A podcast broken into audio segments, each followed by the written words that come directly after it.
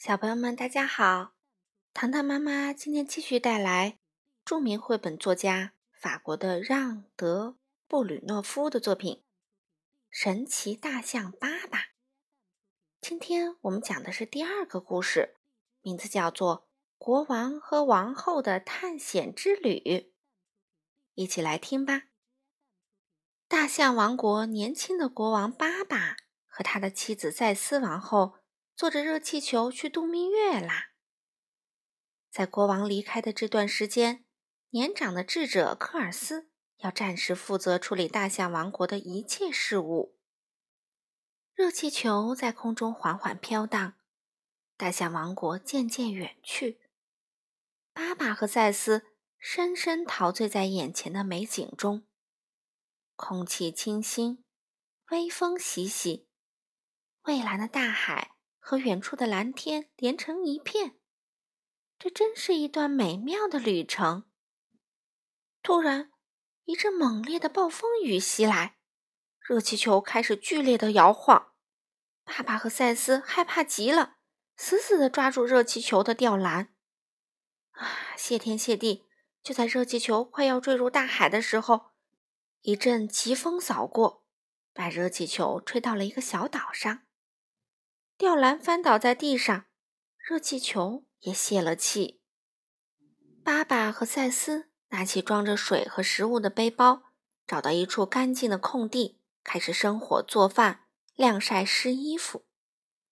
他俩还支起了帐篷，又找来几块石头当餐桌和餐椅，美滋滋地享用了一顿可口的甜粥。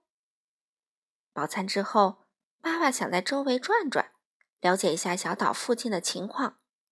赛斯太累了，他独自留下来，躺在地上睡着了。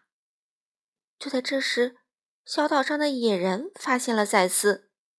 “哦，这是哪种野兽啊？”其中一个人问道。“我也不知道，以前从没见过。不过这家伙的肉一定鲜嫩无比。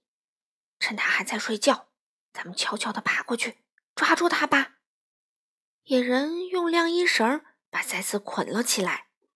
他们中有些人高兴地跳起了舞，还有些人把爸爸和赛斯的衣服套在了自己的身上。赛斯难过的叹了口气，觉得自己马上就要被吃掉了。他万万没想到，爸爸已经赶了回来，正准备解救他呢。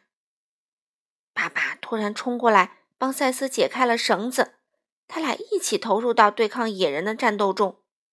那些野人有的受伤了，有的吓坏了，还有一些早就逃跑了。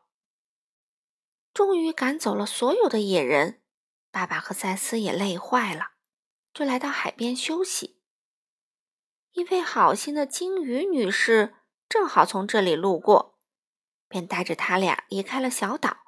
向岸边游去。经过一块珊瑚礁时，鲸鱼女士把巴巴和赛斯放在上面休息，自己觅食去了。鲸鱼女士虽然有一副热心肠，但记性却不大好。她光顾着在水里吃小鱼，一会儿便把自己的新朋友忘在了脑后。可怜的巴巴和赛斯就这样被困在了珊瑚礁上。几个小时后，他俩看到不远处驶来了一艘轮船，赶紧站起来呼救。一艘救生艇靠近珊瑚礁，将他俩解救了。在大海中航行了一个礼拜之后，轮船缓缓驶进了港口。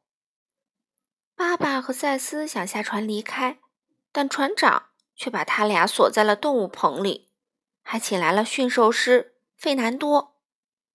我没法把他们留在船上，所以想送给你的马戏团。”船长说。费南多向船长致谢后，就把他的两个新学生牵走了。现在，让我们来看看大象王国的情况吧。亚瑟趁犀牛瑞塔克睡着的时候，偷偷摸摸的在他的尾巴上绑了一个大爆竹，接着他点燃了爆竹，砰！瑞塔克。一下子窜到了半空中，这个玩笑开的有点过火了。瑞塔克盛怒无比。科尔斯听说后急坏了，赶紧带着亚瑟去向瑞塔克道歉。但瑞塔克并没有息怒。科尔斯感觉要出大事了，他多希望爸爸能快点回来啊！但是现在爸爸正在遥远的马戏团里卖力的吹小号呢，赛斯呢在一旁表演跳舞。一天，费南多马戏团来到一个小城表演。爸爸小时候曾在这里生活过，还在这里结识了好朋友老婆婆。这天晚上。爸爸和赛斯悄悄溜出马戏团，他俩找到老婆婆家，迫不及待地用鼻子按响了门铃。老婆婆打开门，看到爸爸和赛斯来了，高兴得合不拢嘴。他还以为这辈子再也见不着两个好朋友了呢。爸爸和赛斯在老婆婆家舒舒服服地睡了一觉，心里感觉既踏实又温暖。第二天早晨。他俩坐在床上，享用着美味的早餐。直到现在，马戏团的人才发现两只大象不见了。啊！可恶，一定是小偷！小偷把我的大象偷走了！费南多生气的大叫着，催促小丑立刻去寻找。而此时，巴巴和赛斯已经坐上了开往雪山的汽车，再也不用担心被抓回马戏团了。老婆婆也和他们在一起，他们打算去雪山上呼吸下新鲜空气，顺便滑滑雪，换换心情。几天后，他们收拾好滑雪板，跟雪山说再见了。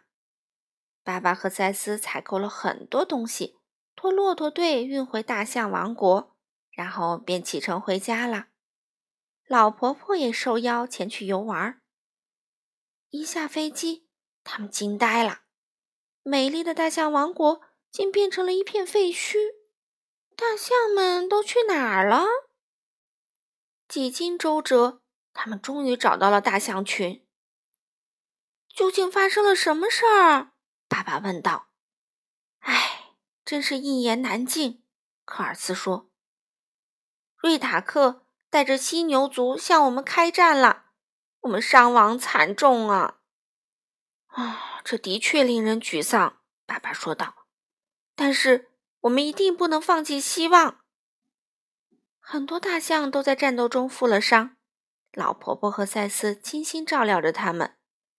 爸爸想出了一个对付犀牛族的绝妙点子，他们把体型最庞大的士兵召集起来，将他们的尾巴涂成红色，并在尾巴两边画上了吓人的大眼睛。闯祸的亚瑟满怀愧疚地给士兵们制作假发。